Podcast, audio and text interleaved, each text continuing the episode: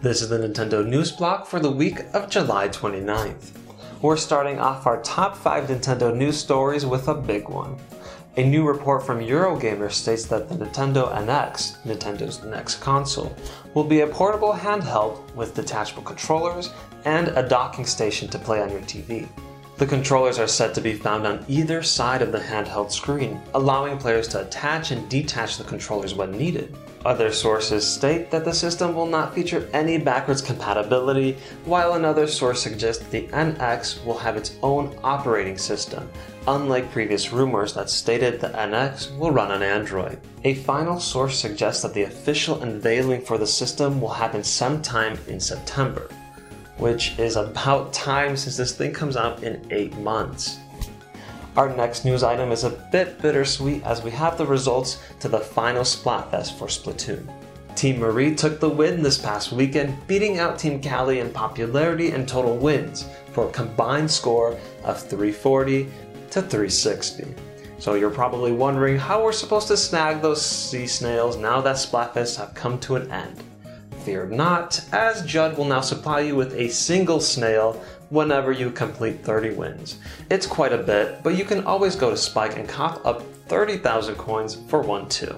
Splatoon also received a tiny little update. Winning in a regular battle will now grant you 1,000 points instead of a measly 300. Are you one of the five people who are still playing Miitomo? If so, then you're in luck. The game was recently updated to version 1.4.0, adding a new candy drop minigame.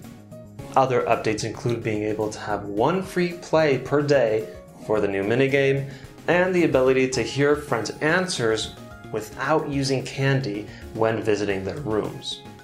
Nintendo's quarterly earnings have been released for the first quarter of 2016. The company reported a $49 million loss, noting that the Wii U sold 50% less than the previous year with a mere 220,000 million units sold.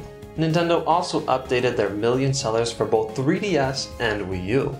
Mario Kart 8 tops off the Wii U list with 7.7 million sold, and 14.98 million for Pokemon X and Y for the 3DS. Rounding off the news this week is none other than the mega popular Pokemon Go and its 75 million downloads. A delay in the release of the Pokemon Go Plus accessory was announced. The wearable device that will alert you when you are near a Pokemon will now release in September instead of at the end of July. This year's San Diego Comic Con revealed a few new tidbits for the future of Pokemon Go.